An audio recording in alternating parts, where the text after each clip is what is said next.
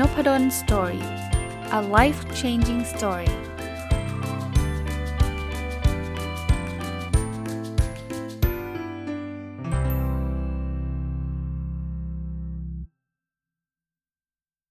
สวัสดีครับ ยินดีต้อนรับเข้าสู่นพดล story podcast นะครับแล้วก็วันเสาร์นะครับ ยินดีต้อนรับรายการเข้าสู่รายการ weekend entrepreneur หรือผู้ประกอบการวันหยุดนะฮะ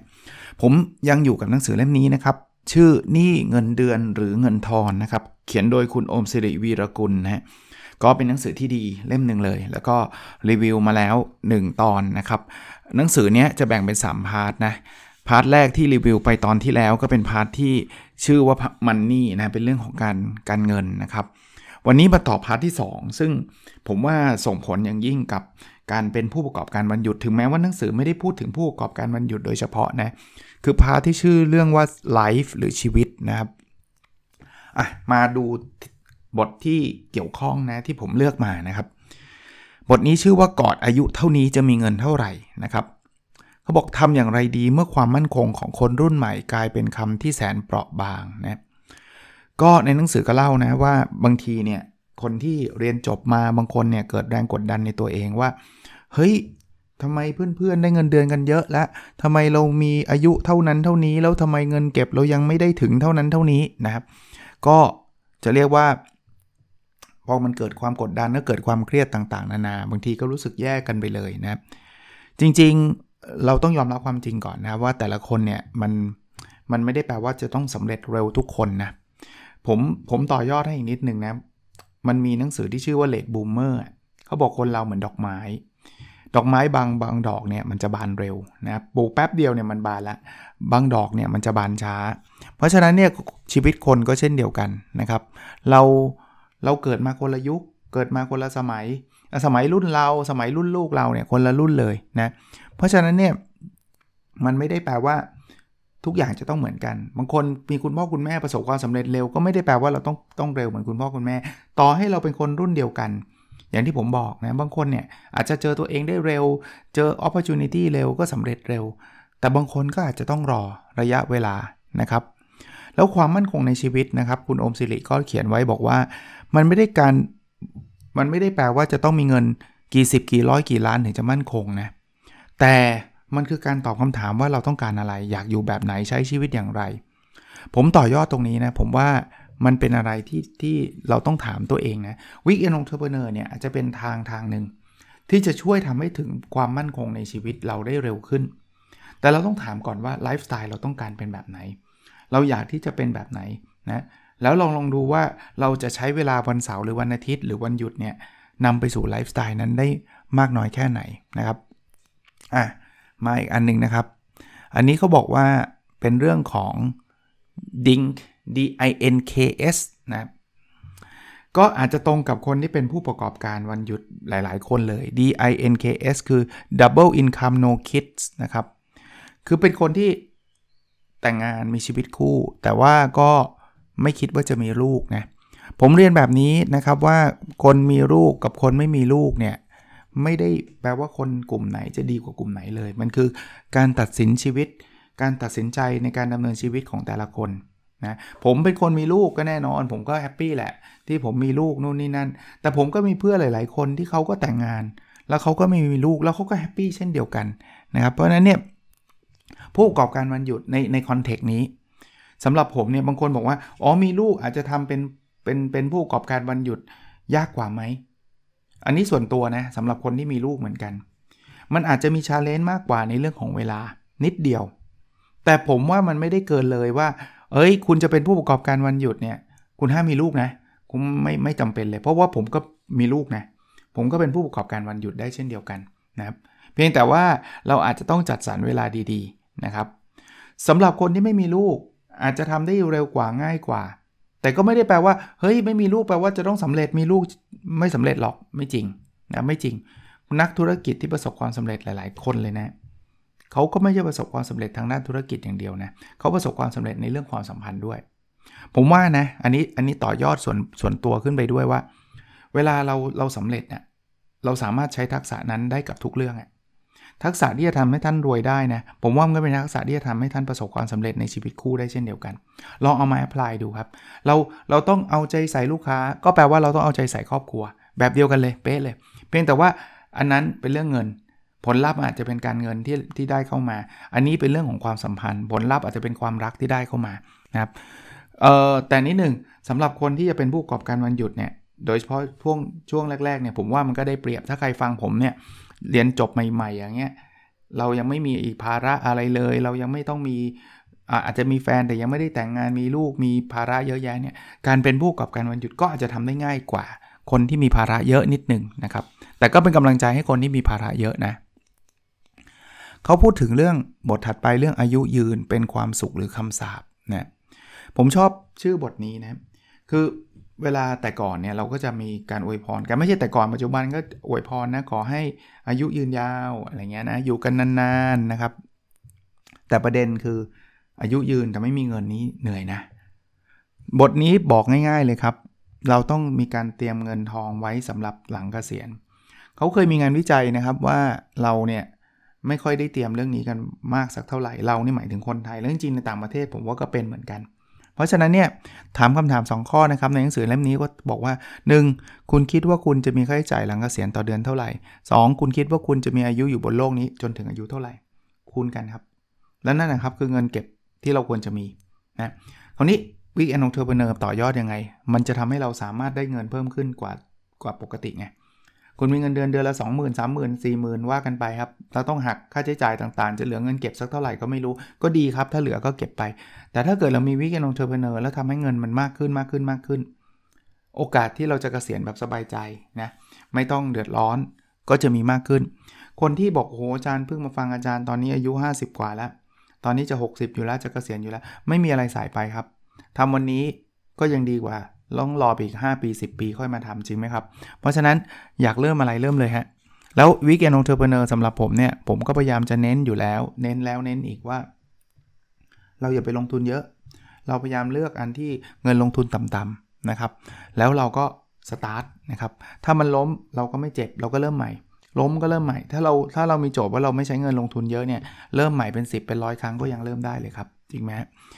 เอ่อ ก็ลองดูนะครับ แล้วโลกเราเดี๋ยวนี้นะ ด้วยความก้าวหน้าทางการแพทย์ต่างๆเนี่ยคนจะยุยืนขึ้นเรื่อยๆนะที่เขาเขาถึงบอกมันจะมี aging society นะมันจะมีสังคมผู้ผู้สูงอายุเกิดเร็วขึ้นเรื่อยๆนะครับ อีกเรื่องหนึ่งครับคือความสัมพันธ์อันดีคือสินทรัพย์อย่างหนึ่งที่เราห้ามละเลย โอ้อันนี้ผมชอบนะครับ คุณโอมสิริเขียนว่าทำงานแรกๆเนี่ยอย่าเอาเงินเป็นตัวนำครับควรทำหน้าที่ของเราให้ดีที่สุด คือคนที่เป็น weekend entrepreneur เนี่ย ส่วนใหญ่ก็คือคนที่ทำงานประจำไม่งั้นเราไม่เรียกว่า weekend entrepreneur หรอก เราก็จะเรียกเป็น full-time entrepreneur ใช่ไหมเป็นผู้ประกอบการเต็มเวลา เพราะนั้นเนี่ยเวลาเราเราทำงานประจำให้มองแบบนี้นะครับ งานประจำเนี่ยมันคือการเรียนรู้ของเรา เราทำเต็มที่แน่นอนเราได้เงินเดือน แล้วมันก็จะได้ความก้าวหน้าด้วย แล้วเชื่อไหมครับ เวลาเราได้ได้เรียนรู้จากงานประจำนั้นน่ะมันจะทำให้เรามีทักษะเวลาเราออกมาเป็นผู้ประกอบการวันเสาร์อาทิตย์เนี่ยเราจะเก่งขึ้นเรื่อยๆครับ เพราะนั้นอย่าคิดว่า โอ้ยงานนี้ไม่เอาไม่ใช่ของเรานู่นนี่นั่นเนี่ย ผมว่าถ้าเขาให้เราทำแปลว่าเขามีความมั่นใจว่าเราเนี่ยน่าจะมีความสามารถ แน่นอนแต่ถ้าเกิดมันขัดกับไลฟ์สไตล์ขัดกับความรู้สึกเรามากๆ ก็คุยกับเขานะแต่ว่าถ้าถ้าเราเปิดเปิดใจหน่อยนะครับ แล้วเรียนรู้งานเยอะๆ เป็นผู้ประกอบการมันต้องรู้ทุกเรื่อง ถูกปะเราจะบอกว่าเฮ้ยไม่เอางานขายฉันไม่ถนัดฉันไม่ขายดีกว่า แล้วใครจะขายให้ล่ะครับ ผู้ประกอบการวันหยุดก็มีเราอยู่คนเดียวแหละ อันนี้แหละ แล้วอีกเรื่องหนึ่งคือสายสัมพันธ์นะ ผมว่ามีเพื่อนเยอะๆ ดีกว่ามีศัตรูเยอะๆ แน่นอน ผมไม่ได้บอกบอกว่าเราจะต้องขายของไอ้วิกแอนองเทอร์เพเนอร์ให้กับเพื่อนเราในที่ทำงานเท่านั้นไม่ใช่ แต่ทักษะที่เราจะมาสามารถสร้างเพื่อนได้เนี่ยเดี๋ยวมันจะบอกต่อกันครับ เราเราผมว่ามนุษย์เนี่ยนะเรามีจิตใจที่ดีอยู่แล้วโดยโดยพื้นฐาน ถ้าคุณเลือกได้ระหว่างไปซื้อของกับคนอื่นๆ กับซื้อของผ่านเพื่อนเนี่ยถ้าคุณรู้ว่าเพื่อนขายของอยู่ แล้วเพื่อนคนนี้เป็นคนดี มีน้ำใจ คุณคุณอยากซื้อเพื่อนอยู่แล้วเป็นเรื่องปกตินะครับ เพราะฉะนั้นสร้างสัมพันธ์ที่ดีกันนะครับ มีเพื่อนไว้เยอะๆ ดีกว่า อย่างที่ผมบอกดีกว่ามีศัตรูนะอ่าก็น่าสนใจนะครับเอ่ออีกเรื่องหนึ่งนะครับเป็นเรื่องที่เขาบอกว่าเป็นบทเรียนพันล้านกรณีศึกษาชีวิตและการลงทุนของดรเกริก มีมุ่งกิจที่มาเตือนคนรุ่นใหม่นะครับ ก็ เขาก็เล่าเรื่องอาชีพของดร.เกริกให้ฟังนะครับว่าดร.เกริกเนี่ยเป็นลูกเกษตรกรนะครับ พ่อแม่ก็เหมือนเหมือนทั่วๆไปนะอยากให้ลูกเรียนสูงๆเป็นเจ้าคนนายคนอะไรเงี้ยไม่อยากให้เขา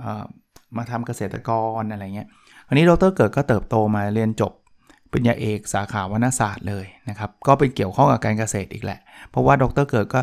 ผูกพันชื่นชอบวิถีเกษตรนะครับ แต่ก็เป็นอาจารย์ตามมหาวิทยาลัยนะสถาบันการศึกษาต่างๆนะหลังจากนั้นเนี่ยก็สนใจเรื่องเกษตรใช่ไหมก็ซื้อที่ดินนะครับ แล้วก็ตอนแรกก็วางแผนไว้ว่าจะรวยจากการซื้อขายที่ดินนี่แหละ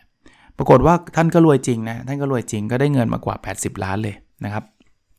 เอานี้พอ 80 ล้านแล้วก็เลยจะลุยต่อนะครับ จะเป็นนักพัฒนาสังหาริมทรัพย์นี่แหละ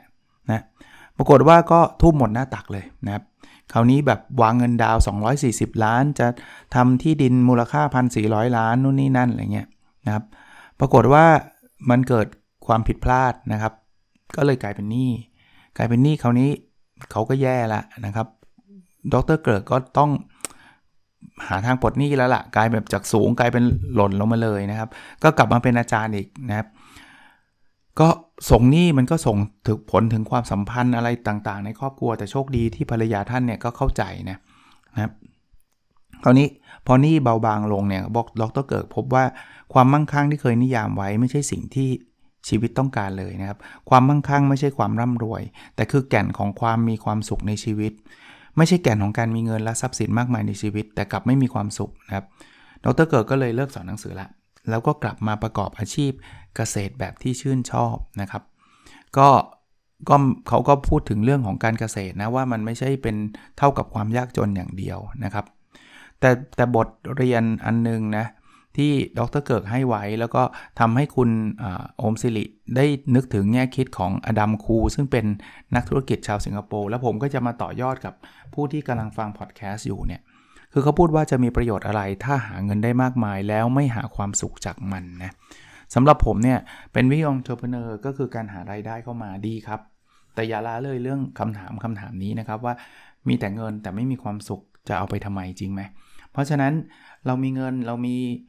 ได้ได้ได้อะไรได้มาอย่าลืมเรื่องความสุขในการดำเนินชีวิต ซึ่งสำหรับผมเนี่ยก็คือความสัมพันธ์กับคนที่เรารักนั่นเองนะ ครอบครัว พี่น้องคุณพ่อคุณแม่อย่าละทิ้งเรื่องพวกนี้ไปนะครับ อย่าละทิ้งเรื่องพวกนี้ไปอ่าอันนี้ครับเขาบอก Silver Society ประชากรน้อยลง ผู้สูงอายุมากขึ้น มีต้นทุนอะไรให้เราจัดการกับอนาคตได้บ้าง เขาเริ่มต้นจากอันนี้เลยนะฮะเขาบอกว่าอยากทำงานให้ดีขึ้นให้เริ่มจากเวลาไม่ใช่เริ่มจากงาน เป็นประโยคของปีเตอร์เอฟดรักเกอร์ซึ่งเป็นนักเขียนและผู้เชี่ยวชาญทางด้าน การบริหารการจัดการนะครับ คือ มันมีเรื่องเงินกับเรื่องชีวิตอะอย่างที่บอกนะครับ เพราะนั้นเนี่ยเราก็ต้องต้องเขาเรียกว่าอะไรนะ manage ให้ดีนะครับว่าเรามีเงินแล้วเรามีชีวิตที่ดีไปพร้อมๆกันหรือเปล่านะครับสังคมผู้สูงวัยเกิดขึ้นแน่นอนเกิดขึ้นแล้วในในประเทศไทยนะครับ เพราะฉะนั้นการวางแผนให้ดีผมผมเรียนอีกครั้งนะครับ คือการวางแผนเผื่อในอนาคต ไม่ใช่ว่าวันนี้ฉันฉันพอแล้วฉันมีแค่นี้ฉันก็ใช้จ่ายให้หมด นะอันนี้ก็ก็ต้องระวังนะครับก็ต้องระวัง โอเคนะครับ ถัดไปครับอันนี้ก็เป็นเป็นแนวคิดที่ผมคิดว่าเอาไปปรับใช้กับผู้ประกอบการวันหยุดได้ ชื่อบทชื่อว่าขายลูกชิ้นทอดอย่างไร ให้ได้เดือนละแสนบาทนะเป็นบทเรียนชีวิตแสนสนุกจากคุณสิริทัศน์สมเสงี่ยมนะครับ ก็เขาก็เล่าให้ฟังครับว่าเส้นทางชีวิตของคุณติ๊ก หรือคุณสิริทัศน์สมเสงี่ยมเนี่ย ซึ่งคุณอมสิริเนี่ยก็ได้ดูเรื่องราวของคุณติ๊กผ่านรายการรายการหนึ่งนะครับ ก็เอามาเล่าให้ฟังนะเขาบอกว่างี้ครับเขาก็ตอนเด็กๆเขาก็แบบเกเรนะคุณติ๊กอะ่ะเขาก็โหทำทุกอย่างอะ่ะนะครับลักเล็กขโมยน้อย เป็นเด็กขี้ขโมยไปบ้านเพื่อนหลังไหนก็ถูกพ่อแม่เพื่อนไล่ เพราะว่าไปขโมยของเขาอะไรเงี้ยนะแล้วก็แบบจนกระทั่งติดเรือนจำเยาวชนเลยนะข้อหาแบบต่างๆ นานาอะไรเงี้ยนะก็ พอเขาออกมาจากเรือนจำเขาเริ่มรู้สึกตัวนะครับว่า แต่ก่อนเนี่ยไปสนใจเฉพาะเรื่องของตัวเองชีวิตของตัวเองนะครับคราวนี้พอไปติดเรือนจำก็ไปเห็นผลของการกระทำก็เลยเปลี่ยนชีวิตนะพอเปลี่ยนชีวิตเขาก็ทำงานหางานทำในตลาดนะครับ แล้วก็เริ่มรู้สึกบอกว่า อยากจะมีธุรกิจของตัวเองนะครับ โดยที่ตั้งต้นได้เร็ว แล้วก็ตั้งใช้ใช้เงินลงทุนไม่เยอะนะเขาก็เลยนึกถึงธุรกิจขายลูกชิ้นทอด ก็เก็บเงินครับ แล้วก็ ซื้อลูกชิ้นมาทอดขายนี่แหละนะครับเขาบอกว่าตอนแรกธุรกิจก็ไปด้วยดีนะเขาก็ได้เงินเป็นหลักพันต่อวัน ซึ่งก็ไม่น้อยนะครับไม่น้อยทีนี้แทนที่เขาจะ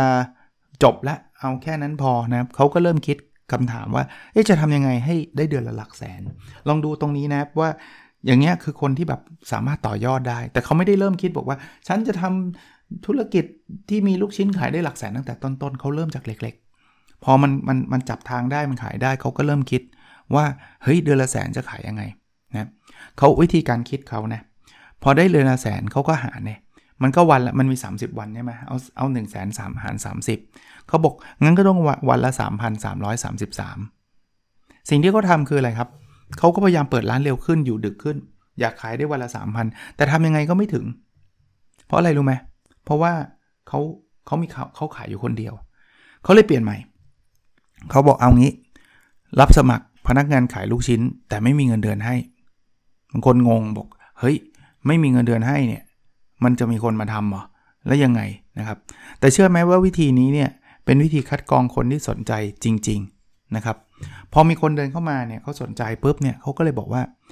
อย่างนี้ไม่มีเงินเดือนให้ แต่คุณขายเท่าไหร่คุณเอาไปครึ่งหนึ่งแล้วอีกครึ่งหนึ่งของตัวเขาเองก็รับมาครึ่งหนึ่งคือจ้างขายอะแต่แต่จ่ายตามรายได้อะเหมือนเหมือนค่าคอมมิชชั่นแบบนั้นเลย อุปกรณ์การขายมีอยู่แล้ว นะครับ ให้คุณไปขายขยันมากคุณได้มาก ขยันน้อยคุณได้น้อย ไม่ไม่ขยันก็อาจจะไม่ได้เลยใช่ไหมคือคล้าย ๆ เป็นหุ้นส่วน คล้าย ๆ เป็นหุ้นส่วน พอทำปุ๊บคนก็อยากได้เงินเยอะก็ได้ครึ่งหนึ่งอะ่ะไม่ต้องลงทุนอะไรเลยเนี่ยเขาก็มีร้านที่ 2 3 4 แล้วก็กระจายไปทั่ว สุดท้ายเนี่ยเขาก็สามารถทำได้จริง ๆ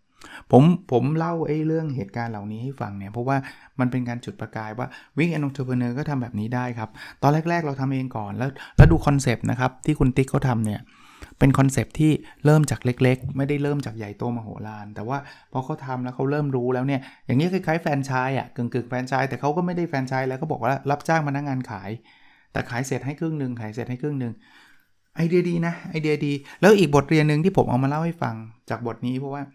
เห็นไหมครับ คนเรามันไม่ได้แปลว่าทำอะไรผิดพลาดในชีวิตไปแล้ว มันจะกลับตัวขึ้นมาไม่ได้นะคุณติ๊กเขาก็เป็นตอนเด็กๆ ก็บอกเกเรนะแล้วก็สุดท้ายเขาก็กลับขึ้นมาได้นะก็เป็นกำลังใจสำหรับมุมของคนที่เคยผิดพลาดในชีวิตมาแล้ว ให้ลุกกลับขึ้นมาได้ แล้วมุมที่ 2 คือเริ่มก็ไม่ต้องไปเริ่มอะไรใหญ่มากเริ่มเล็ก ๆ แต่ว่ามองหาโอกาสมองหาวิธีการในการขยายนะครับ เอาอีกเคสหนึ่งนะครับ เป็นเคสของเจริญพรมาร์เก็ตติ้ง วิธีสร้างรายได้ของคุณป้าวัยเกษียณ ถือว่าเป็นไอเดียทางธุรกิจด้วยแล้วกันนะครับ อันนี้เนี่ยเป็นเเขาเรียกว่าอะไรนะเป็นเป็นเคสที่คุณโอมสิริเขาก็เล่าให้ฟังนะครับว่าคือจริงๆเขาก็พูดถึงว่านี่มาจากพี่หนุ่มนะพี่หนุ่มก็มันนี่โคชนะครับคุณจักรพงศ์เมษพันธ์นะครับก็ก็เล่าให้ฟังนะพี่หนุ่มบอกว่ามีป้าคนหนึ่งเนี่ยเดินเข้ามาหานะครับ คือพี่หนุ่มเขาก็ไปพูดทั่วต่างจังหวัดเต็มไปหมดเลย แล้วป้าคนนี้เขาก็มาขอเงินเฉยๆเลย บอกขอ30,000ไปลดหนี้ ซึ่งพี่หนุ่มเขาก็พยายามจะเล่าประสบการณ์เล่าวิธีการลดหนี้ต่างๆ แต่ป้าเขาไม่ค่อยสนใจอะอยากได้ตังค์นะครับมาลดหนี้นะคราวนี้แน่นอนพี่หนุ่มคงไม่ได้ให้ตังค์แบบนั้นอยู่แล้วถ้าให้ตังค์แบบนั้นก็มีให้ไม่กี่คนหรอกนะครับพอจะสอนเขาก็ไม่สอนแต่ว่าพอคนอื่นๆเนี่ยเอาไปใช้แล้วปลดหนี้ได้ ป้าเขาก็กลับมาเขาก็อยากจะ เขาเรียกว่าอะไรนะทำบ้างนะครับทำบ้างนะคุณป้าก็เลยเล่าบอกว่า แต่ก่อนเนี่ยป้าเขาเคยเป็นดีเจมาก่อนนะคราวนี้เขาจะทำยังไงที่จะเป็นจะจะสร้างรายได้ได้ เขาบอกหนึ่งนะป้าคิดว่ามีรายได้ต้องมีอยู่ 2 อย่าง คือมีสถานที่จัดรายการวิทยุ 2 มีสปอนเซอร์นะครับเริ่มต้นเลยป้าทำเลย ไปจ่ายค่าเช่า 3,000 บาทต่อเดือนนะครับ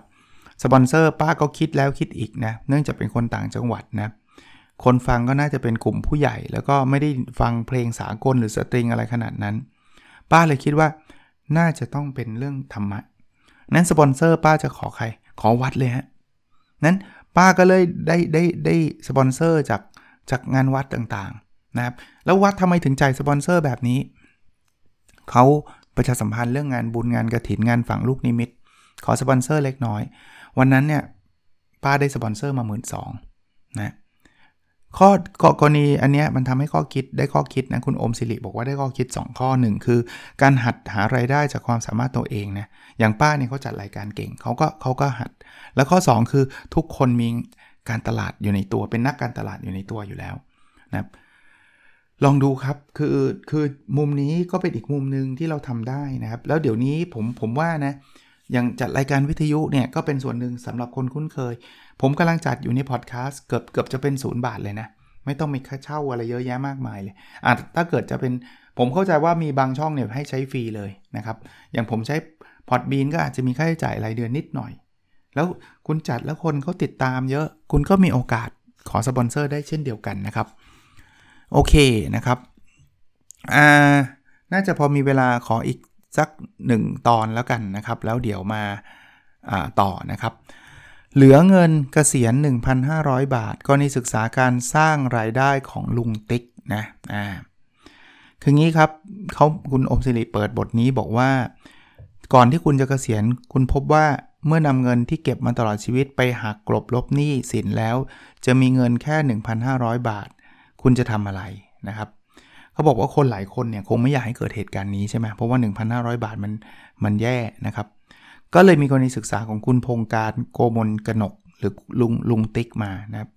ลุงติ๊กเนี่ยเด็กๆเป็นคนรักศิลปะมากนะครับ แล้วก็ไปเรียนเพาะช่างนะครับ สาขาประติมากรรมสากล ซึ่งใหม่ๆ ก็ทำอาชีพสกรีนเสื้อขายนะครับ แต่ด้วยมีภาระค่าใช้จ่ายในการเลี้ยงครอบครัวเนี่ย คือเขาก็ทำตรงนั้นไม่ได้เยอะอะก็เลยไปทำงานราชการ แล้วก็ ไปเป็นอาหารอยู่ 9 ปีเลยนะ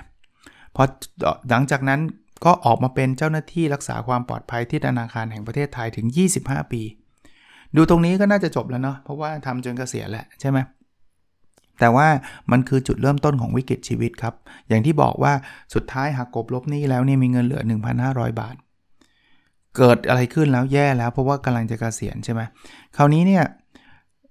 จะทำยังไงอยู่อะจะทำจะจะอยู่รอดได้ไง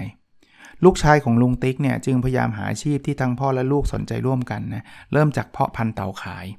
หรือแม้กระทั่งเลี้ยงกุ้งสีในช่วงที่ตลาดนิยม แต่พอตลาดสัตว์เลี้ยงมันมันมันมีขึ้นมันก็มีลงใช่ไหมมันก็ขายต่อไม่ได้ วันหนึ่งเนี่ยลูกชายของลุงติ๊กซึ่งสะสมโมเดลรถเนี่ยก็บอกว่า เอ๊พ่อลองทำฉากประกอบโมเดลรถดูได้ไหมนะพ่อก็เคยเรียนเพาะช่างมา ซึ่งลุงติ๊กบอกโหร้างมา 30 ปีแล้ว แต่ก็มันไม่ได้มีทางเลือกมากนักเนี่ยเขากับลูกชายก็เริ่มร่วมงานสร้างศิลปะ การทำโมเดลจำลองประกอบรถขึ้นมาหลาย ๆ แบบครับ ให้ลูกค้าได้เห็นงานเลยงานแรก ๆ เนี่ยคุณลุงติ๊กเนี่ยขายได้ประมาณหลักร้อยเองนะครับ หลังจากนั้นพอเห็นเห็นผลงานเริ่มมีปากต่อปากครับ มีออเดอร์เข้ามาเรื่อยๆ สถานการณ์ชีวิตของลุงติ๊กก็เลยมีความหวังเหมือนเขาใช้คำว่าเป็นแสงสว่างปลายอุโมงค์นะ อันเนี้ยมันเหมือนบทภาพยนตร์เลยนะ คืออย่างที่บอกว่ามันมันมันมันตอนแรก ๆ ก็ดูทำตามความฝันแล้วสุดท้ายก็ต้องไปทำอะไรที่เลี้ยงชีพ แล้วก็ตอนสุดท้ายมันก็แย่มากๆ ก็กลับมา แล้วมีเหตุเหตุการณ์บางเหตุการณ์มันเปลี่ยนชีวิตเขานะเขาบอกว่าอยู่มาวันหนึ่งเนี่ยมีนักแข่งรถย่านบางแสนติดต่อมาให้ทำโมเดลวงเวียนบางแสนครับ ซึ่งเป็นงานที่มีรายละเอียดมากจนลุงติ๊กเนี่ยเครียดเลยนะ เพราะว่าเอ้ยฉันจะทำได้ไหม แต่ลูกชายเนี่ยตกปากรับคำแล้ว ลุงติ๊กก็เลยทำเต็มฝีมือ ผลงานออกมาลุงติ๊กลูกชายเนี่ยนำผลงานไปเทียบกับรูปจริง พบว่าเหมือนกันมากด้วยความภูมิใจลูกชายก็ติดต่อไปเจ้าของออเดอร์ เพื่อแจ้งว่าจะเอาสินค้าไปส่งนะครับ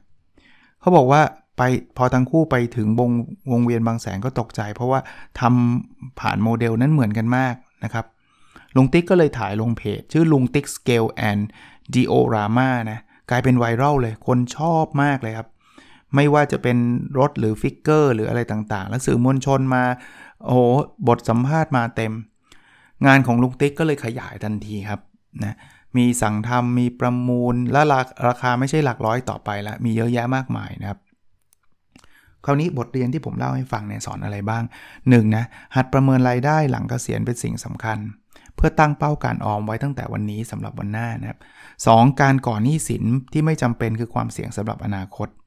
3. ทรัพย์สินที่สำคัญไม่ใช่แค่เงินอย่างเดียว แต่เป็นปัญญาทักษะและวิชาชีพ 4. อย่าหมดหวังในชีวิตนะครับ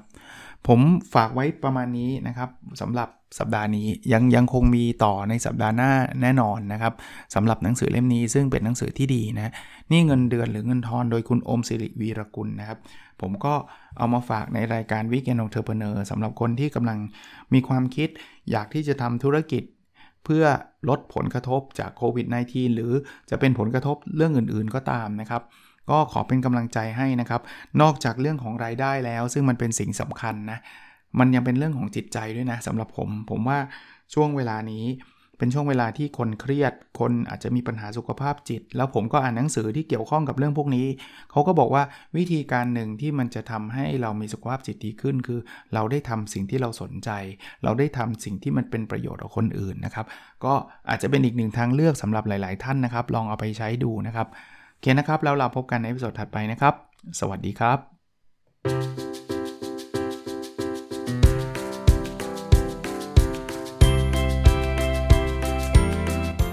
n o p a d o n Story a life changing story